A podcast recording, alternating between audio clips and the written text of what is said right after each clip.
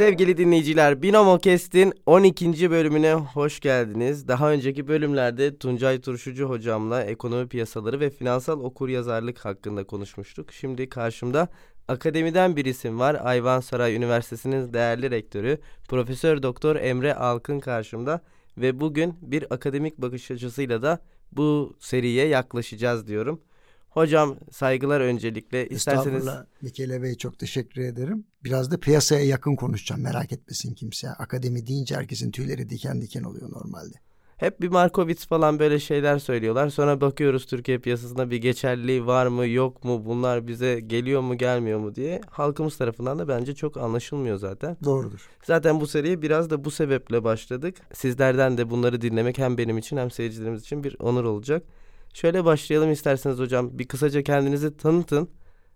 Elbette. Şimdi efendim bugünkü konuğunuz benim ve yapacak hiçbir şey yok. Yani onu söyleyeyim yani en baştan.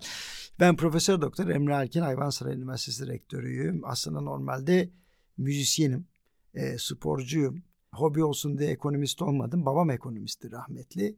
Tabi armut dibine düşer biliyorsunuz ondan sonra ağacın. Biz de esinlendik ama babam kadar iyi ekonomist olduğumu iddia etmiyorum. İnşallah işte 70'li yaşlarıma geldiğimde olgunluk çağımda bunu düşünürüm. Ama ben daha çok piyasaya yakın olmayı yeğliyorum. Birçok şirkette yönetim kurulu üyesiyim. İşte sigortadan reel sektöre kadar aynı zamanda da zaman zaman devlet arzu ettiğinde onlara fikir veriyorum. Ha, uyguluyorlar mı o ayrı mesele ama yani hani en azından mantıklı bazı fikirler öne süren felsefeye dikkat eden bir adam olarak beni tanıtabilirsiniz. Peki hocam o zaman sizlerden ilk sorumuzla başlayalım.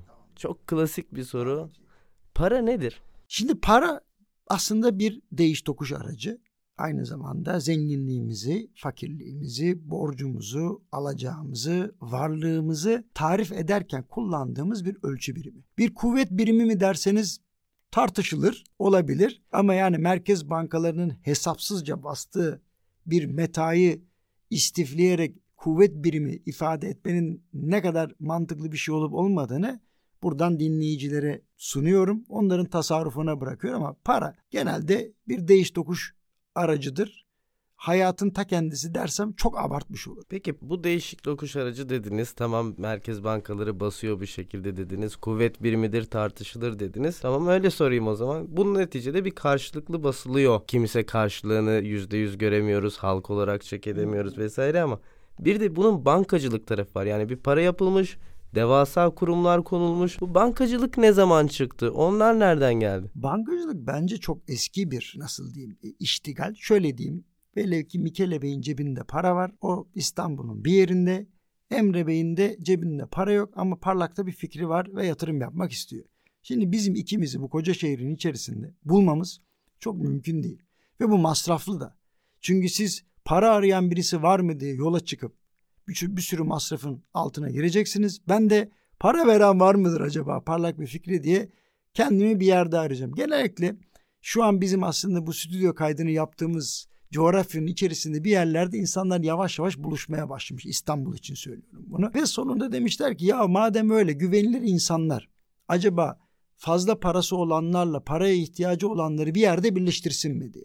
Çünkü bunun fiyatını da tarif etmek çok mümkün değil. Kimisine göre şöyle olur, paranın fiyatı kimine göre böyle olur diye. En azından bir piyasa oluşmuş yavaş yavaş bu bankacılık denilen bir bankonun arkasından değiş tokuş işlemlerinin yapıldığı bir iştigale dönüşmüş. Fevkalade onurlu, gururlu, efendi bir meslektir bankacılık mesleği. Başkasının parasının sorumluluğunu taşırsınız.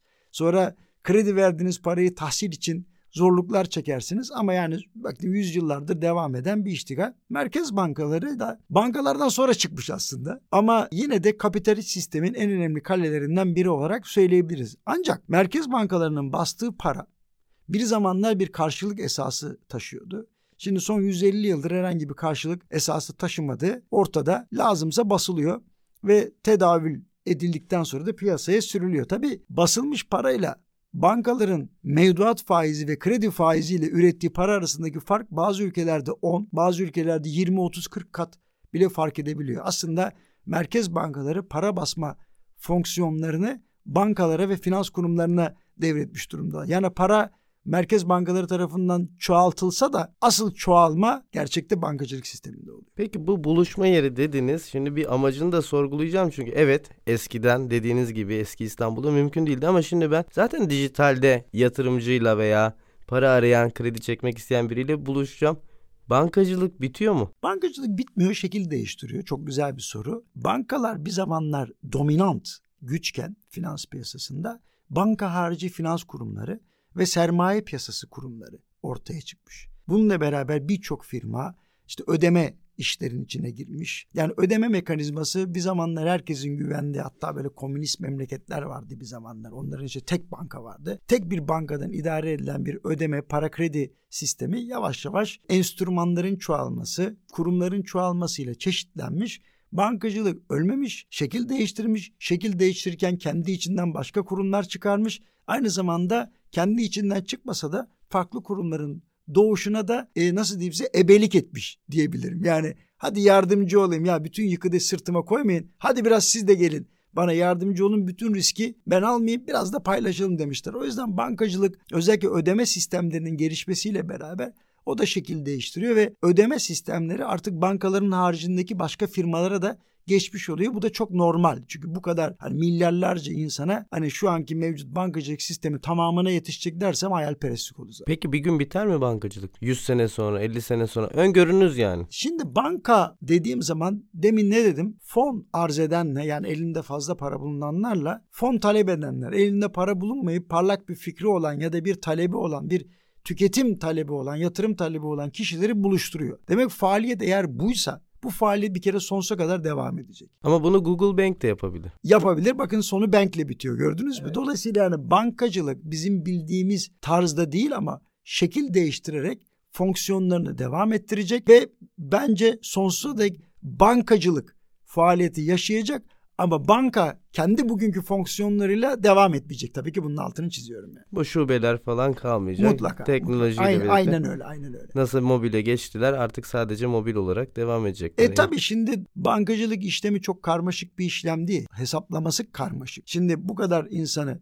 okullardan, mühendislikten, ekonomiden, işletmeden mezun ediyoruz. Sonra otur bankonun arkasına ya da müşteri temsilcisi ol. Yani normalde çoluk çocuğun yapabileceği işi onlara teslim et. Bu biraz ayıp oluyor. Aslında biz bu insan kaynağını, zeki insan kaynağını başka yerlerde de kullanabilirdik. O yüzden yavaş yavaş şubelerin sayısı azalırken dijitalde yükselen bir bankacılık, bir finans faaliyeti izleyeceğiz elbette. Peki son bir sorum olacak hocam. Dedik ki para bir takas aracı. Eskiden altındı, gümüştü. Şimdi ülkelerin dolar oluyor, euro oluyor, Türk lirası oluyor. Likit paranın ömrü ne kadar sizce? Bence çok yakında biter. Yani nakit para bence lüzumsuz bir şey bir de kayıt dışılık yaratıyor.